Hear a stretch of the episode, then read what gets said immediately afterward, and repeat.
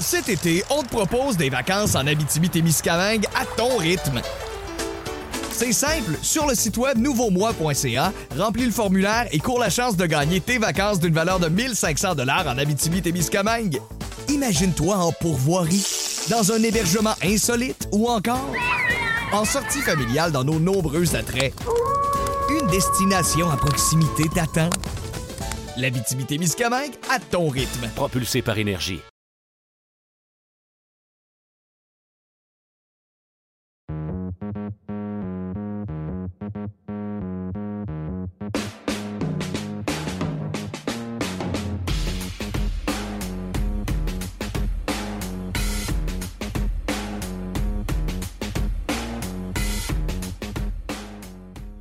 Bienvenue au podcast Le Sac du Car. Mon nom est Didier Orméjus. Cette semaine, je vais recevoir comme invité l'ancien du Rouge et Noir d'Ottawa, Jean-Philippe Boduc, en compagnie de Jean-Philippe.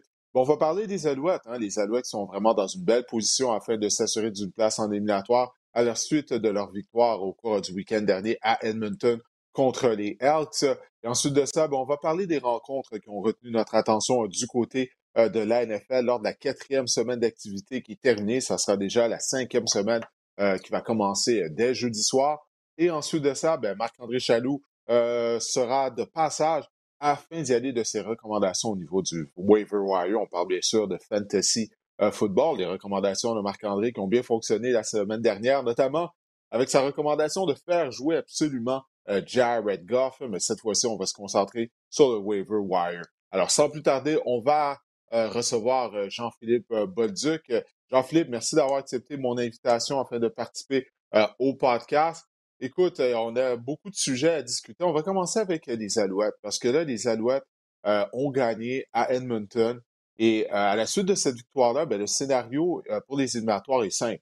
Les Alouettes vont jouer lundi contre ton ancienne équipe, le Rouge et Noir d'Ottawa. Avec une victoire lundi le 10 octobre, ben, les Alouettes seront assurés d'une place en éliminatoire, seront assurés du deuxième rang du côté de la section Ouest. Et le premier rang est toujours à l'enjeu, étant donné que Toronto a perdu contre Calgary euh, le week-end dernier. Alors écoute, tout d'abord, qu'est-ce que tu as pensé de la performance des Alouettes à Edmonton? Euh, pour une rare fois cette saison, ils ont été en mesure de terminer la rencontre en force au quatrième quart. Je pense que c'est l'important pour eux autres à ce temps-ci de l'année, c'est d'être capable de gagner des matchs serrés où la défensive est extrêmement importante. Et ce qu'on a vu, c'est un toucher défensif qui a donné la victoire euh, pour les Alouettes à Edmonton. Un retour aux ressources un peu pour plusieurs euh, personnes dans l'organisation. Trevor Harris, Danny Machocha, euh, Noel Thorpe. Toutes ces personnes-là probablement une petite, une petite vengeance. Peut-être moins pour Danny parce qu'on parle de ça depuis quasiment plusieurs décennies. Là, mais non, c'est un bon match de football du côté de la défensive. Il semble de plus en plus confortable avec le système de Noel Thorpe. Il faut être optimiste pour les séries qui s'en viennent. Euh, ils jouent leur meilleur football au bon moment de l'année. Ben oui, écoute, les Alouettes sont l'équipe de l'heure dans la Ligue canadienne. Ils ont gagné cinq de leurs six euh, derniers matchs, si bien que maintenant, ils ont un dossier égal à 500, sept victoires et sept défaites. Euh, moments donnés, ils avaient une fiche de 2 et 6, puis on se disait, mon Dieu, est-ce que la saison va virer au, désastre? Mais là, comme tu l'as dit, la défense semble s'ajuster au système de Northrop. Il y a également Anthony Calvillo en attaque euh, qui utilise plus le jeu au sol qu'il ne le faisait. Là. Ça a été long.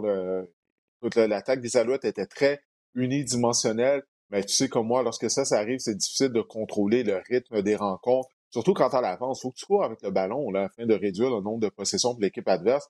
Ça, c'est une des raisons pourquoi les Alouettes avaient permis notamment à Edmonton de revenir dans le match le 14 juin à Montréal lorsque les Alouettes s'étaient inclinés contre les Elks.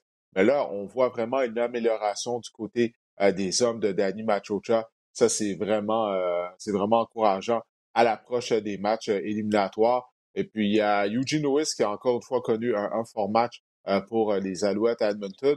comme je disais, les Alouettes vont affronter ton ancienne équipe, le Rouge et Noir d'Ottawa, lundi prochain au stade de Percival Molson à 13h. Le Rouge et Noir, bon, c'est la pire équipe de la Ligue canadienne de loin, on s'entend là-dessus. Mais là, ils viennent de congédier Paul Lapolice. Est-ce que tu crois que ça pourrait avoir un effet motivant euh, pour les joueurs du Rouge et Noir ou est-ce que tout simplement du côté de la formation d'Ottawa, les valises sont faites et on attend que cette saison désastreuse soit juste terminée? Euh, l'entraîneur par intérim, l'entraîneur-chef par intérim, euh, Bob Dice, qui est un excellent entraîneur, qui est, dirais, c'est rare de dire ça, mais confortable dans la position d'entraîneur-chef par intérim, lui qui l'avait été en Saskatchewan en 2015. Euh, même concept, entraîneur en fin de saison qui était remercié. Euh, lui qui, depuis longtemps, coordinateur d'une unité spéciale dans la Ligue, est promis. C'est un excellent motivateur. Euh, développe une très, très bonne relation avec tous les joueurs de l'équipe, autant la défensive qu'à l'offensive. Euh, moi, je suis surpris que ce gars-là n'ait pas encore eu de job d'entraîneur-chef euh, à temps plein dans la Ligue canadienne. Euh, j'ai comme l'impression un peu que le plan, euh, ça va être lui l'entraîneur-chef l'an prochain. Toute une question de cap salarial là, côté du, du, front office qu'on appelle maintenant une nouvelle dynamique dans la Ligue canadienne depuis quelques années. Fait que je pense que mm-hmm. ça va être lui qui va l'être. il va vouloir se prouver immédiatement. Tout dépend un peu de ce comment Masoli s'il va jouer. Je pense pas. mais si Arbuckle est capable de tenir un match potable, je pense qu'il va donner une chance euh, euh, à Ottawa d'offrir certainement une bonne opposition à Montréal pour euh, un match qui est tout le temps le fun, surtout qu'il annonce beau. le match d'action de grâce à Montréal le lundi après-midi, c'est toujours le fun. Avec Bud Dice qui va motiver ses troupes. J'espère que les Alouettes ne prendront pas ça, le match à la, légère, mais je doute fortement que, Ottawa gagne. Ouais, parce que ça va être surveillé. Hein, comme je disais, peut-être que ça va amener de l'énergie à Ottawa euh, le, congédiement de Paul la police. Mon Dieu qu'on a attendu longtemps pour le congédier. Mais bon, c'est l'histoire ancienne maintenant qu'il n'est plus là, Mais euh, non, effectivement, les Alouettes, comme tu dis, vont devoir se méfier. Euh, Danny Machocha le répète semaine après semaine que la saison, c'est une saison d'un match. du côté des Alouettes, on se concentre seulement sur la prochaine rencontre. Alors, c'est ce qu'on on doit vraiment faire. C'est aucun doute que Montréal est la meilleure des deux équipes. mais il faut se méfier quand même du rouge et noir. Puis, c'est avec Bob Dice, on n'aura rien à perdre. Peut-être qu'on va utiliser des jeux truqués, peut-être avoir des surprises. Donc, on doit être alerte au niveau des unités spéciales, euh, notamment euh, des Alouettes de Montréal. Alors, ce match sera bien sûr présenté sur les ondes de RDS lundi, le 10 octobre, dès 12h30, avec l'émission euh, d'avant-match. Je répète, les Alouettes vont avoir la chance de s'assurer d'une place, de participer aux éliminatoires s'ils sont en mesure de faire, ben, ça va être pour une troisième année consécutive, une troisième saison de suite. Bon, maintenant, écoute, on va se tourner du côté de la NFL. On va commencer avec le match du lundi soir qui met aux prises les Rams de Los Angeles aux 49ers de San Francisco. Ça a été une victoire euh, des Niners. Euh, qu'est-ce que tu as retenu de, cette rencontre, Jean-Philippe? Moi, personnellement, euh, j'ai vraiment été déçu par la performance des Rams, mais je vais te laisser y aller en premier. Non, je suis tout à fait d'accord avec toi on semblait avoir une équipe, excuse-moi l'anglicisme, stackée avec une défensive dominante, Bobby Wagner et une bonne tertiaire. Euh, on perd contre Jimmy Garoppolo, qui était supposé être un, vrai deuxième carrière cette année, un vrai deuxième QB, second string quarterback. Puis euh, Jimmy G qui euh, semblait confortable, à l'aise, qui jouait du bon football, mais je suis vraiment déçu des Rams cette saison. Ouais, ben écoute, moi je me demande si du côté des Rams, c'est pas euh, tous les choix repêchage qu'on a échangés lors des dernières années euh, pour aller chercher Von Miller, Odell Beckham. En fait, Odell Beckham, bon, euh, on, l'avait mis sous contrat, si je me souviens bien, je crois que les. Est-ce que les Browns, ouais, tu, peux me dire ça, son ancienne équipe, les Browns avaient libéré, tout simplement. Ouais, ouais. exactement. Ouais, Exactement. Ouais, ben il y a eu pour gratuit. Ouais, pour rien, là, on l'a eu, c'est ça, pour gratuit. Hein, ça, c'est ton club, les Browns. On, on va avoir la chance de parler des Browns un peu plus tard. Mais tout ça pour dire les Rams, ils ont donné beaucoup de choix au repêchage afin d'aller chercher euh, des joueurs vétérans. Écoute, leur recette a fonctionné. Ils ont été en mesure euh, de gagner euh, le Super Bowl. Mais là, je me demande si tout ça n'est pas en train de venir les rattraper. Parce l'a vu, la ligne attaque est décimée par les blessures. Stafford a été victime de sept sacs, JP. Sept sacs. C'est la deuxième fois cette année ça arrive. Souviens-toi, lors du premier match de la saison contre les Bills, il avait été victime de sept sacs du quart.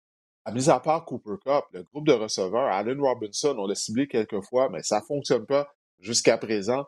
Euh, donc, ça va être quelque chose à surveiller parce que c'est pas la même équipe des Rams l'année dernière. Justement, OBJ était là l'année dernière afin de donner un coup de main à Cooper Cup. Là, c'est comme si Cup était euh, tout seul. Oui, c'est ça. J'ai l'impression que euh, avec le temps, Sean McVay devient prévisible. je dirais quasiment 50% des jeux par la passe. Cooper Cup est la première lecture. Euh, tu coupes la première lecture à un joueur comme ça. Euh, Matthew Stafford devient un peu hésitant. Allen Robinson, qui ne semble pas vraiment viser sur vraiment des jeux dessinés pour lui, il devient un peu des, deuxièmes lectures. Je trouve qu'on ne prend pas avantage. Cam Akers, qui euh, était probablement la plus grosse déception du fantasy cette année. Premier match a été pitoyable sur le banc. Une équipe un peu méconnaissable. manque un petit peu d'inspiration de leur côté. Matthew Stafford qui retourne à ses bonnes vieilles habitudes de, se faire saquer abondamment quand il était au, Lyon. Pauvre gars, il doit être magané, il doit avoir mal partout au corps. Mais non, un, match, décevant. Ouais, puis le fait qu'il se fait frapper, bon, ça mène à des revirements. Il a été victime d'une interception qui a été retournée pour un toucher. Mais même du côté de la défense, afin de presser les carrières adverses, Tyron Donald, bien sûr, mais après ça, il n'y a personne d'autre. Leonard Ford est invisible ou presque depuis le début de la saison. Van Miller n'est plus là, comme je le disais tout à l'heure.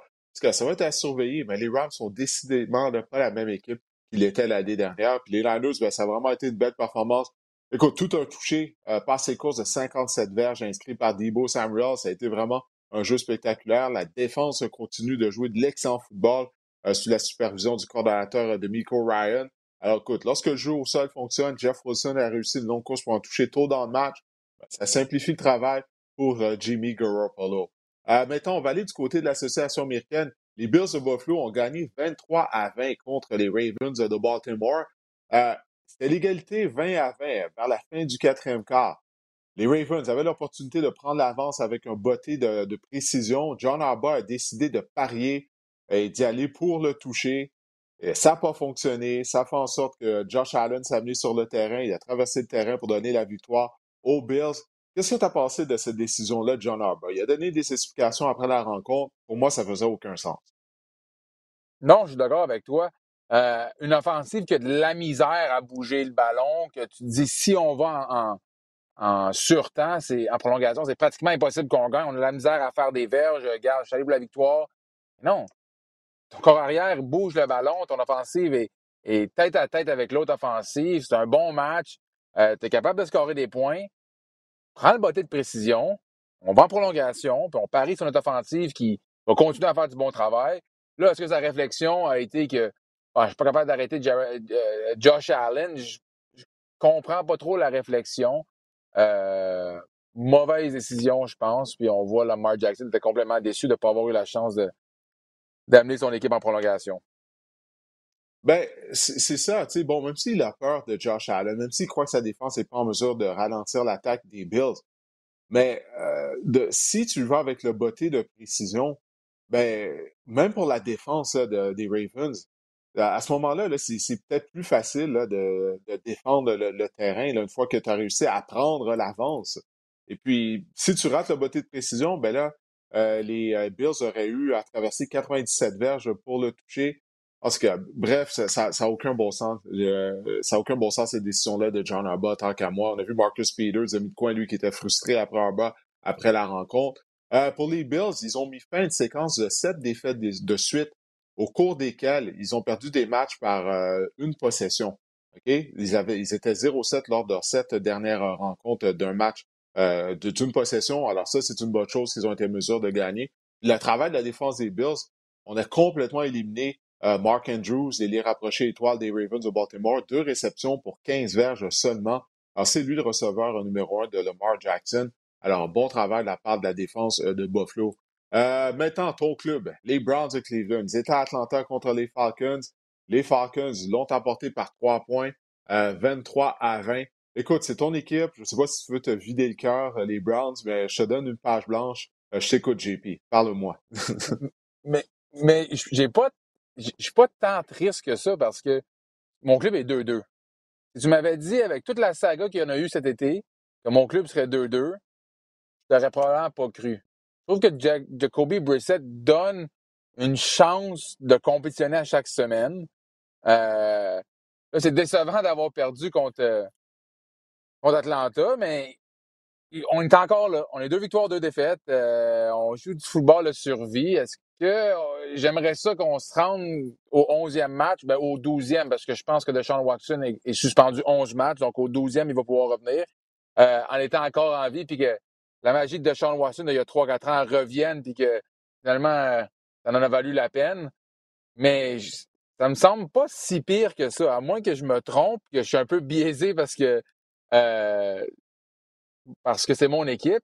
Euh, par contre, il faut que je note que la fin du match a été scellée avec l'interception de D. Alford, un joueur qui jouait à Winnipeg l'an dernier dans la Ligue canadienne, qui se retrouve constamment sur le terrain pour les Falcons et qui a fait de l'interception dans la zone début pour remettre fin au match. Oui, ben c'est bien que tu soulignes cette performance de l'ancien joueur de la Ligue canadienne. Ah, écoute, si c'est vrai que ce que tu dis, là, je crois pas que je crois que la majorité des gens s'attendaient à une saison désastreuse du côté des Browns une fois que Deshaun Watson euh, a été suspendu. Euh, mais qu'est-ce qui est décevant, c'est bon, on a perdu contre les Falcons. Les Falcons qui sont très combatifs depuis le début de la saison euh, sous les ordres de Arthur Smith. Mais on a quand même perdu contre une équipe où le carrière a complété seulement sept passes durant le match. sept passes complétées pour Marcus Mariota. Imagine-toi. Je, pense 140 verges. Euh, ouais, j'ai pas le total de verges. Je l'avais pas inscrit dans mes notes, là, mais c'est pas beaucoup. Là. Ben, c'est sûr, c'est pas beaucoup à compléter juste cette passe. Hein, ça. ça peut pas être 300 verges, c'est certain. Mais euh, tout ça pour dire que c'est ça. On avait une opportunité d'être 3 et 1, mais comme tu le dis, 2 et 2, si quelqu'un te l'avait dit euh, avant le début de la saison qu'après un mois d'activité, les Browns auraient une fiche égale à 500, tu l'aurais pris. Puis lorsque tu as un dossier égal à 500, tu as des chances euh, généralement de participer aux éliminatoires. Euh, pour les Falcons d'Atlanta, c'est malheureux. Ils ont perdu les services de ce qui a été depuis le début de la saison euh, leur meilleur joueur à l'attaque, le demi-offensif. Euh, Patterson, il a subi une blessure, va être absent pendant euh, quelques semaines. Donc ça, c'est malheureux parce que Patterson, il a tellement une carrière unique. Il est rendu quoi, sa neuvième, dixième saison dans la NFL, puis ça fait juste deux, trois ans qu'il joue à la position de demi à l'attaque. Lui qui était un receveur de passe avant. C'est quand même unique comme carrière que tu rendu genre à ta huitième saison. Finalement, on change de position, puis que tu deviens un joueur étoile à cette position-là. Mais bon, là, il sera pas là pendant quelques semaines. Alors ça, ça augure mal. Puis si je me trompe pas, dis, je, je, pense, euh, si je me trompe pas, excuse-moi de t'interrompre, je pense que c'est comme ça. Non, non, vas-y. C'est comme sa huitième, sa huitième équipe aussi en plus. C'est comme s'il y a huit coachs avant qui ont rien vu vraiment en lui. En plus, c'est un, un, choix de première ronde.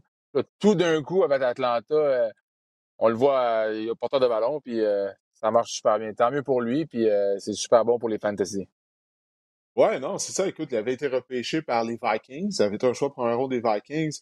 Après ça, il a joué quoi? À Chicago, il a joué euh, pour les Raiders. C'est avec les Patriots, c'est la première fois qu'on a commencé à l'utiliser comme demi à l'attaque. Bill Belichick avait commencé à faire ça, parce que je crois qu'on avait des blessures dans le champ arrière de la Nouvelle-Angleterre. Il l'avait utilisé pendant quelques matchs. Euh, donc, c'est ça. Ben, écoute, tant mieux pour lui, mais malheureusement, là, il est blessé. Alors, on va voir si les Falcons vont pouvoir euh, continuer de surprendre, ils ont quand même un dossier de 2 et 2. Ils sont à, égalité au premier rang de la section sud de la nationale avec les Buccaneers. Imagine-toi. Alors ça, c'est une autre équipe. Après un mois d'activité, on n'aurait jamais cru qu'ils auraient un dossier égal à 500. Maintenant, le match qui m'intriguait le plus, je sais, là, euh, Bills. Le match qui m'intriguait le plus, c'était euh, les Jaguars de Jacksonville qui allaient à Philadelphie contre les Eagles. Les Eagles, qui étaient la seule équipe invaincue de la NFL, sont demeurés invaincus. Mais les Jaguars, pour moi, sont vraiment une bonne équipe.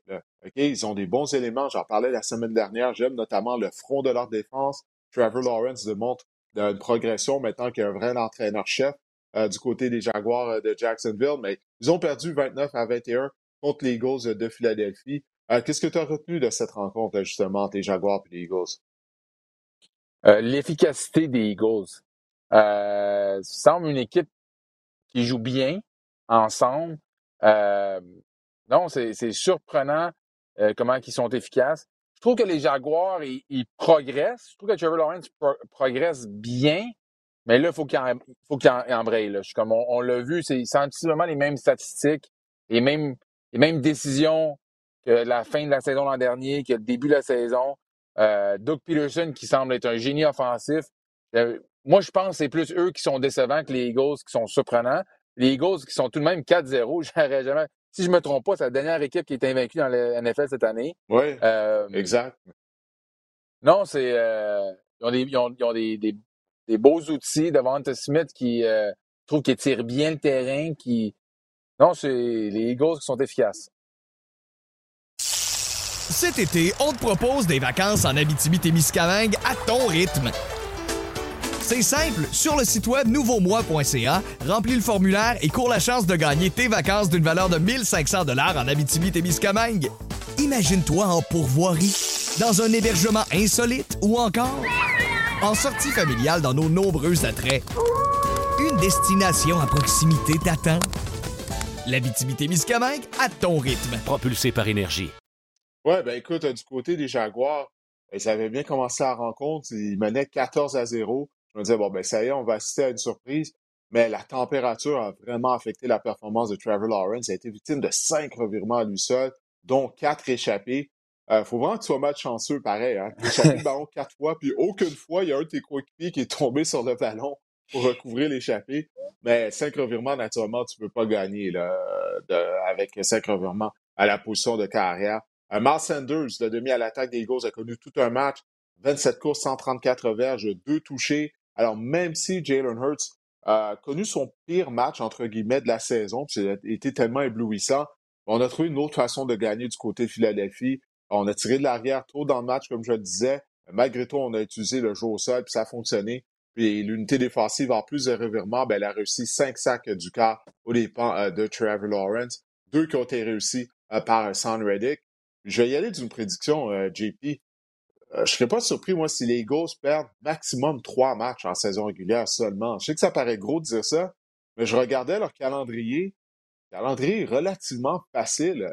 La façon dont ils jouent, je pourrais les voir finir avec une fiche de, de 14 et 3. Là ou de, de 13 et 4 facilement, puis d'être la première tête des séries du côté de l'Association nationale. Bref, il reste encore beaucoup de football à être joué, mais euh, ça, peut être une possibilité. En tout cas, les Eagles s'en vont en éliminatoire, ça, je pense qu'on on, s'entend euh, là-dessus. Là. Euh, maintenant, à, Pittsburgh, les Steelers ont perdu 24 à 20 contre Zach Wilson et les Jets. Wilson qui prenait part à son premier match de la saison, lui qui avait subi une blessure en genou lors des matchs préparatoires. Et puis Zach Wilson, bon, connaissait pas un bon match jusqu'au quatrième quart où les Jets ont marqué 14 points.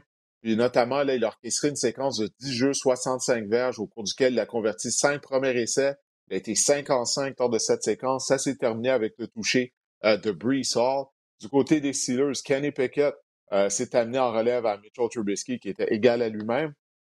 Pickett a donné beaucoup d'énergie aux Steelers, mais il a été victime de trois interceptions. Il faut dire que deux de ses passeurs ont été déviés. Il a inscrit deux touchés au sol. Euh, qu'est-ce que tu as retenu, là, justement, euh, de la performance de Zach Wilson et celle de Kenny Pickett?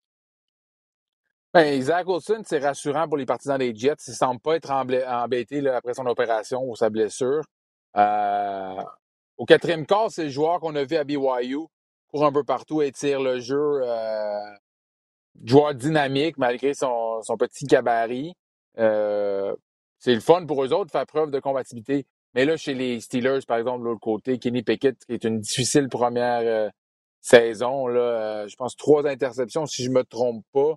Euh, ouais, mais un peu plus difficile. Ouais. Mais quand même, c'est un départ un peu plus moins bon qu'espéré, je pense, pour lui qui a dominé à l'Université de Pittsburgh. il joue dans le même stade qu'il joue à l'université. il ne peut pas être inconfortable dans son environnement. Il reste dans le même environnement. Et je pense qu'on a besoin un peu plus de, soutien, un peu, un peu plus d'encadrement. Ça fait quelques saisons là, euh, qu'on a de la misère à identifier le successeur à Ben Roethlisberger, euh, en espérant qu'Amy Pickett se replace. Mais euh, c'est un, un peu plus difficile qu'espérer, je pense, comme début de saison pour un choix de première ronde. Ben écoute, je pense côté des Steelers de Pittsburgh, bon, Pickett s'est amené en relève à Trubisky durant la rencontre qui, qui lui en arrachait. Comme je le disais tout à l'heure, il était égal à lui-même. Je pense que la chose à faire, c'est de continuer avec Kenny Pickett, même si le calendrier des Steelers est très difficile au cours des prochaines semaines, il va affronter de très bonnes équipes. Mais écoute, faut, faut que tu vois s'il est en mesure, s'il a le potentiel d'être le, carrière numéro un de l'équipe pour les années à venir, parce que ça devrait être une bonne cuvée de carrière l'année prochaine au repêchage. Alors, si tu as de monde qui n'est pas capable, peut-être que là, tu pourras en repêcher un autre, mais j'ai peur pour Mike Tomlin. On sait que Mike Tomlin, euh, il n'a jamais eu une fiche perdante depuis qu'il est à la barre des Steelers de Pittsburgh. Ça fait quoi, la 15-16 saisons? Je pense que cette année, ça va être la première. Ça va être sa première fiche perdante. Je ne sais pas qu'est-ce que tu en penses? Mais les Steelers sont juste pas une bonne équipe. La défense est bonne, mais en attaque, euh, c'est pas juste la position carrière, mais on est brouillon en attaque. Oui, c'est le bon terme, c'est très bien dit. On est brouillon en attaque, on semble pas vraiment organisé. Euh, c'est sûr que quand tu perds un carrière comme Ben Roethlisberger, qui mais que Mike Tomlin l'a seulement connu comme carrière. Euh, une équipe qui. Steelers, Pittsburgh, c'est synonyme de euh, stabilité. seulement trois entraîneurs-chefs, pratiquement. Euh, depuis moi, je regarde le football un corps arrière. ouais, c'est ça. Trois, trois entraîneurs-chefs en 60 ans. six Super Bowls, si je ne me trompe pas. Mais là, on rentre dans un, crunch pour eux autres dans les prochaines années. Il va falloir prendre des décisions qui, sont, qui vont être difficiles. Puis, c'est une organisation qui n'a pas l'habitude de prendre ces décisions-là quand tu fais face à autant de stabilité dans les dernières années. Euh, un peu comme les Patriotes prochainement, on semble un petit peu plus euh, prêt à ça. On avait j'ai l'impression qu'on avait prévu le départ de Tom Brady un peu plus à l'avance que le départ de, de Rodlesberger chez les Pittsburgh. On a, certainement eu la difficulté à identifier le, successeur euh, comme carrière de franchise dans, cette équipe-là. mais comme tu dis, il y a deux, trois bonnes cuvées qui s'en viennent, dont l'année prochaine. Donc, on a des décisions à prendre. On devrait évaluer Kenny Pickett rapidement pour savoir si on met tous nos œufs dans le même panier là-bas. Oui, ben écoute, on va rester du côté de l'association américaine. Alors que les Raiders de Las Vegas, finalement, ils ont décroché une première victoire euh, cette saison. Ont maintenant un dossier de 1 et 3. Euh, ça, ça s'est fait en défaisant les, leurs rivaux de section, les Broncos de Denver. Donc, c'était une victoire des Raiders par la marque de 32 à 23. Euh, est-ce que toi, tu es inquiet de ce qui se passe à Denver? Puisqu'on en parle depuis la première semaine d'activité, depuis ce fameux match du lundi soir où Russell Wilson a effectué un retour à Seattle face aux Seahawks. Puis euh, cette performance-là avait laissé des gens euh, incrédules, surtout la performance également de l'entraîneur-chef Nathaniel Hackett. Il me semble que l'attaque des Broncos a mieux paru lors de ce match-là, mais toutefois, on a perdu. Ouais, mieux paru un peu. Mais c'est quand même pas euh, une offensive ou une performance valable d'un carrière qui vaut un quart de milliard. C'est très décevant. J'ai un ami qui est fan des Broncos, puis il, ressent un peu le même sentiment que moi en dernières années avec les, Browns, mais c'est euh, très décevant.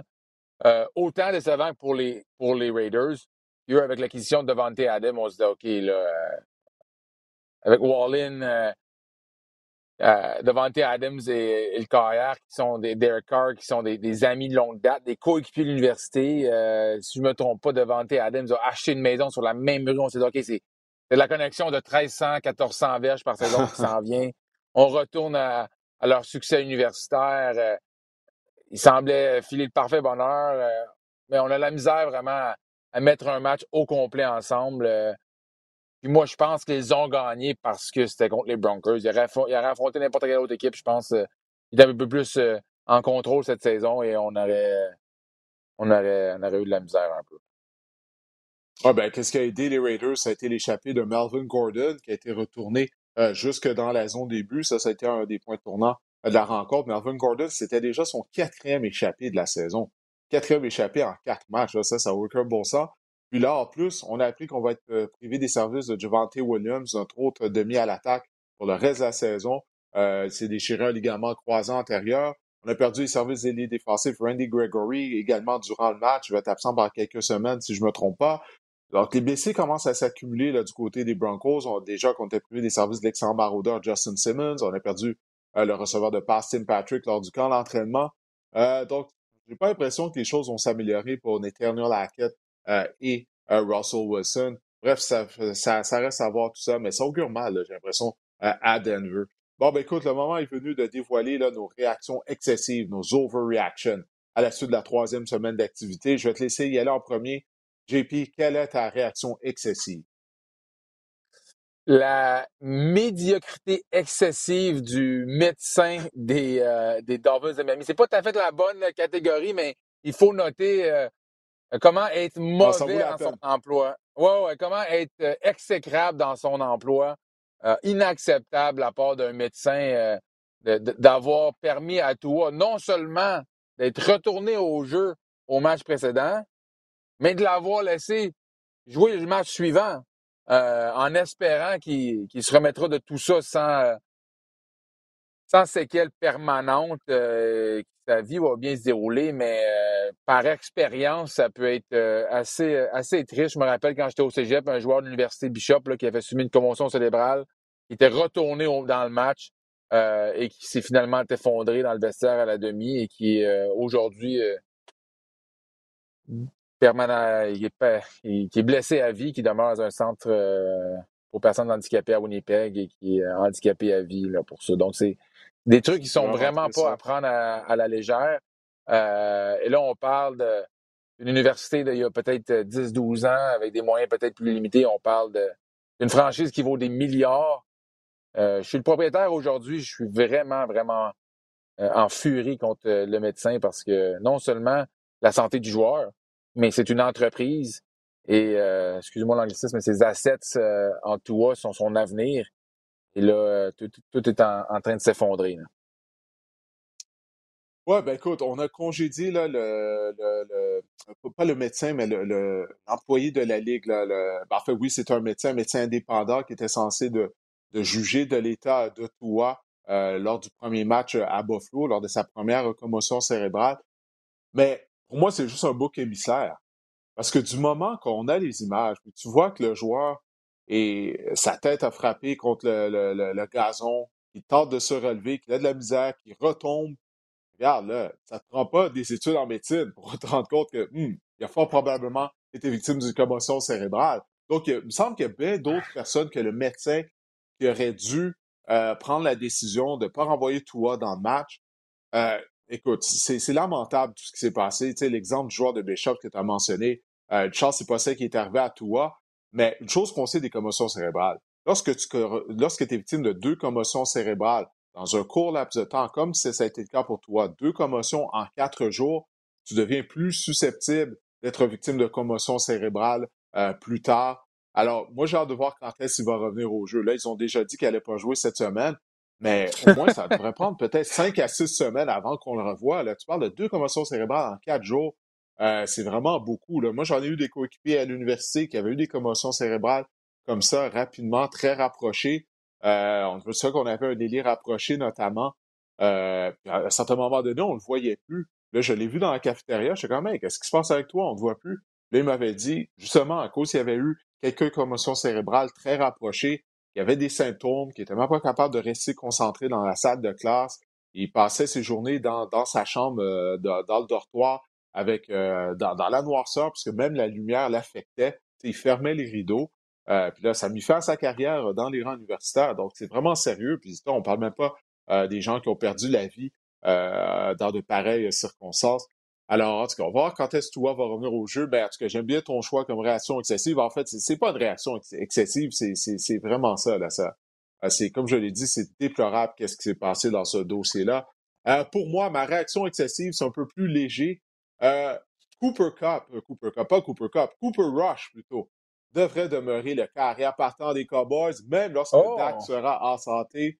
Écoute, il est parfait. En carrière, il a une fiche de 4 victoires, aucune défaite, 3-0 cette année euh, à la place de Dak Prescott.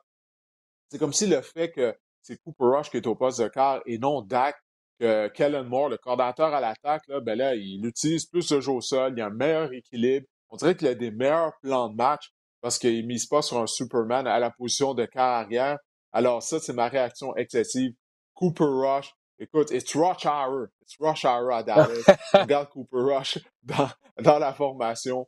Et euh, on continue d'aller de l'avant, même si Dak est en santé. Mais comme on dit, c'est une réaction excessive. On va voir si Dak va revenir au jeu euh, dès cette semaine euh, ou la semaine prochaine. Bon, ben écoute, Jean-Philippe, je te remercie de ton passage. Je sais que tu es occupé. Euh, c'est pour ça que tu es dans ta voiture, mais bon, au moins le, service euh, Internet a bien fonctionné, on n'a pas eu trop de troubles. Alors écoute, je te souhaite de passer une bonne fin de journée, puis euh, on se reparle très prochainement.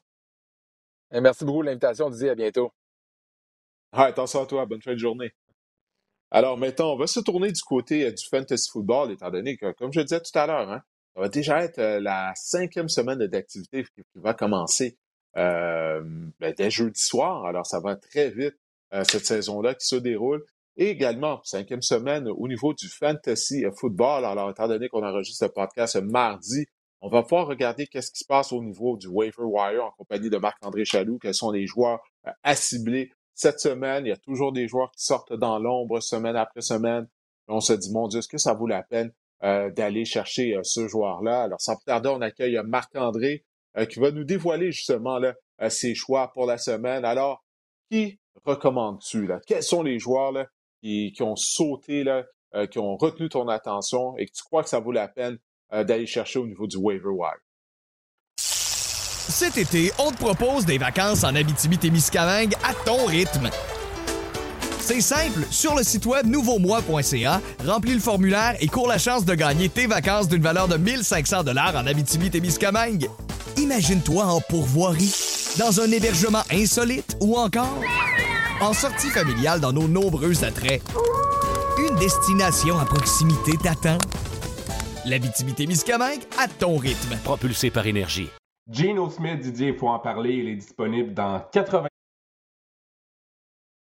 et Gino Smith, je pensais jamais dire ça, Didier, mais il est le quart arrière fantasy numéro 9 en ce moment. C'est tout simplement incroyable son début de saison. Exact, exact. Les Seahawks n'ont pas voulu euh, laisser cuisiner Ross, mais je crois qu'ils commencent à vouloir laisser cuisiner Gino. Ça n'est rien comprendre. Euh, euh, Gino Smith, Didier, est premier dans la NFL en ce moment pour le pourcentage de passes complétées à 77% En fait, il est le seul quart avec au moins 75% de passes complétées, 1000 verges et au moins 5 passes de toucher dans la NFL. C'est tout simplement incroyable. Il est à deux matchs de 300 verges également par la passe. Je veux dire, je le sais, Geno Smith, c'est peut-être éphémère. La semaine numéro 5, les Seahawks affrontent les Saints qui ont accordé le dixième plus bas total de points à un quart fantasy depuis le début de la saison. Mais je vous dis, Geno Smith, en ce moment, c'est un streamer, c'est une solution à court terme pour ceux qui ont perdu euh, euh, euh, Tua Valoa, pour ceux qui attendent le retour de Dak Prescott, pour ceux qui ont des cartes qui ne livrent pas la marchandise en ce moment, vous pouvez faire pire que Gino Smith en ce moment. Il est à ajouter dans votre formation, selon moi. Écoute, moi, le carrière qui a été ajouté à la formation, absolument, c'est peu importe qui est le carrière qui affronte la défense des Lions de Détroit. OK? Parce que ça, ça a aidé Gino Smith à connaître un fort match.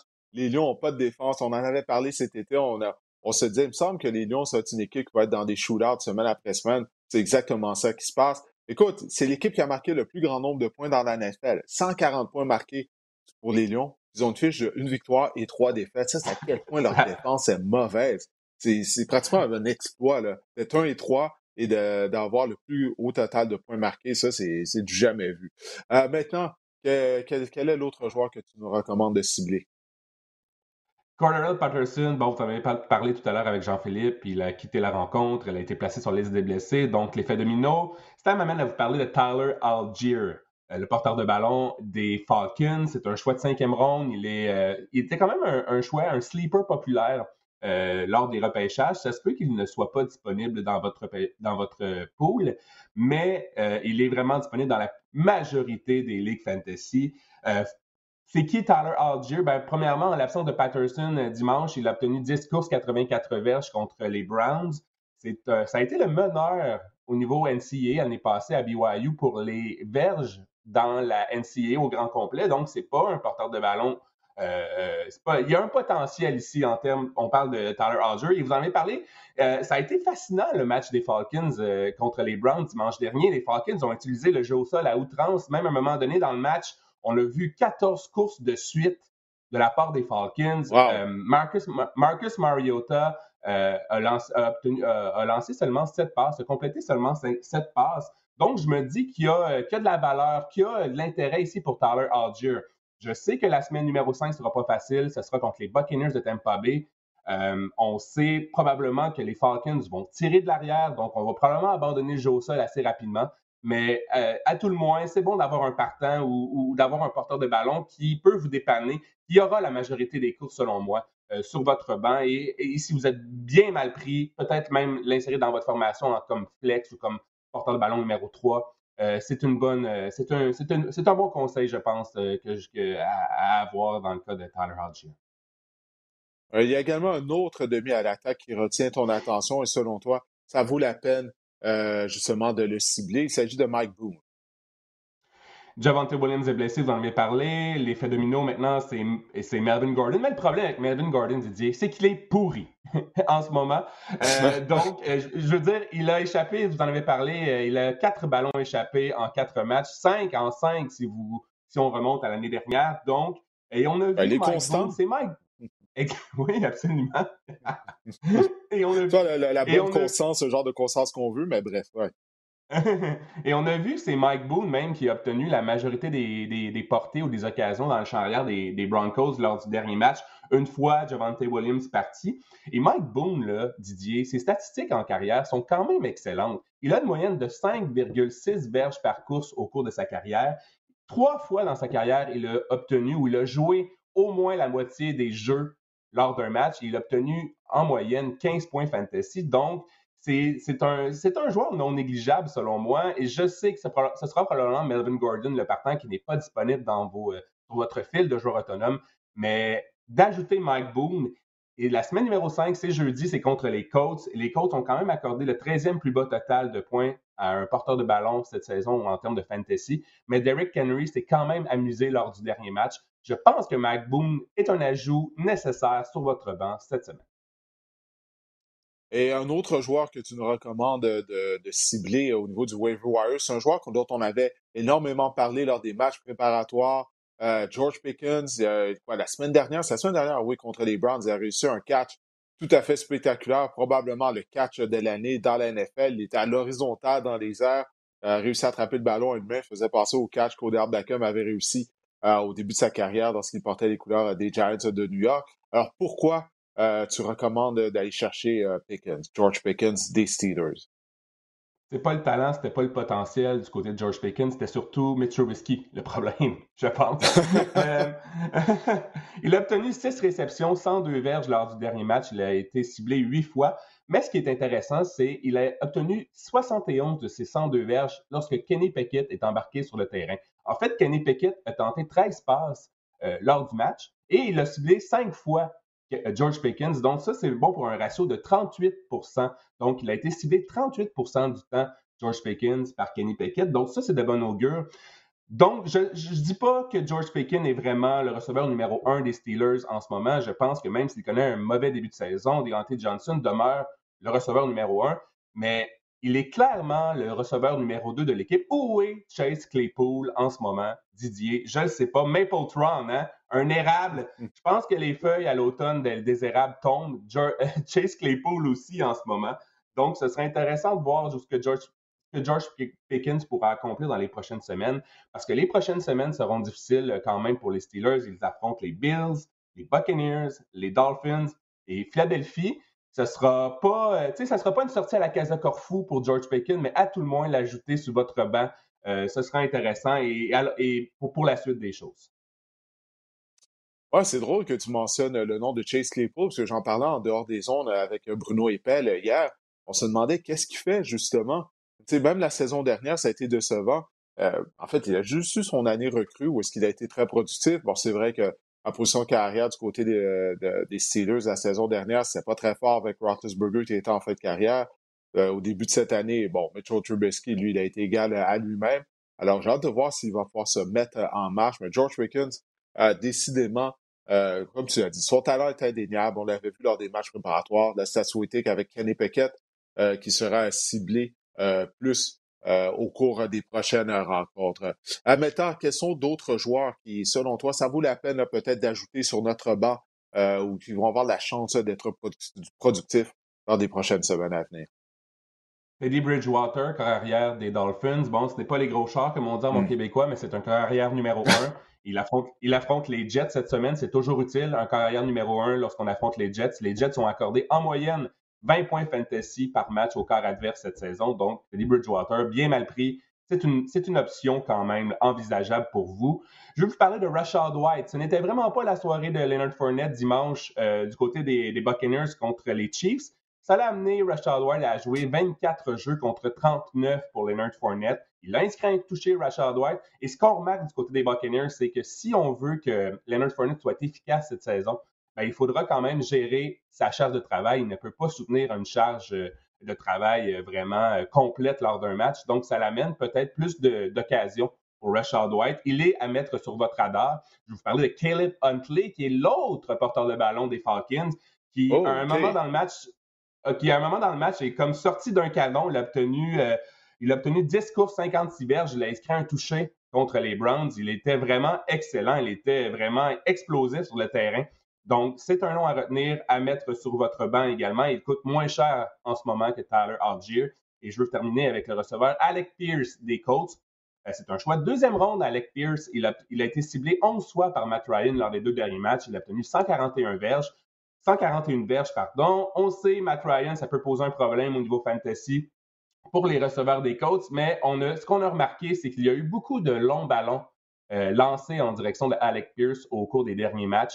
Euh, il y a un carrousel d'alliés rapprochés également avec les Colts qui peuvent venir jouer dans vos plates-bandes. Euh, l'année, la semaine dernière, c'était Mo Hallicock. La semaine avant, c'était Jelani Woods. Donc, cette semaine, ça risque d'être Kylan Grayson, j'imagine, si la tendance se maintient. ça son tour, ouais. Mais, ouais, exact. Mais Alec Pierce, je pense qu'il est en train vraiment de s'établir comme le numéro 2 dans cette, dans cette attaque-là derrière Michael Pittman, qui lui aussi, on va se le dire, c'est un peu inquiétant dans son cas, Michael Pittman. Ouais, ben écoute, Matt Ryan, statistiquement, il a connu son meilleur match de la saison euh, dimanche dernier, mais la ligne à l'attaque, c'est la ligne à l'attaque qui paralyse euh, les, les, joueurs que tu viens de mm. mentionner, même Jonathan Taylor euh, également ne connaît pas la saison à laquelle on s'attendait. Pourtant, la ligne à l'attaque des Colts était supposée être une des meilleures de la NFL. Puis semaine après semaine, on n'est pas capable de créer des brèches pour le jeu au sol. On a des ennuis en termes de protection. Alors ça, c'est un impact sur les statistiques au niveau du fantasy football de Matt Ryan et des receveurs de passe que tu viens de nommer. Euh, du côté des coachs, j'ai bien hâte de voir si on va être en mesure de redresser la barre. Comme tu sais, j'avais embarqué sur le Ben Wagon des Colts cet été, mais c'est pas grave, j'ai changé Ben Wagon, celui de celui des Jaguars maintenant du côté de la section sud américaine. Elle était si bonne la ligne à l'attaque des Colts, il y a ça pas si longtemps que ça. Hein? Oui, non, ben c'est ça, écoute. Puis euh, ben, l'année dernière, juste l'année dernière, c'était une bonne ligne à mmh. l'attaque. Je veux dire, Carson Wentz, on avait décidé que Carson Wentz c'était le problème, avec raison, mais Jonathan Taylor a connu toute une saison, mené la ligue pour des verges au sol. Euh, la ligne à l'attaque avait créé des brèches.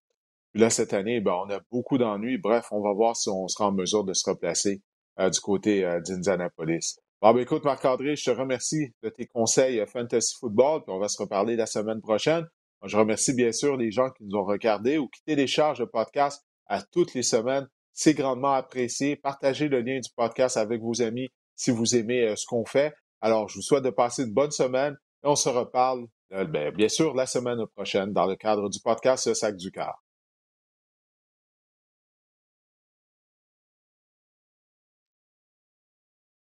Un good job, Marc.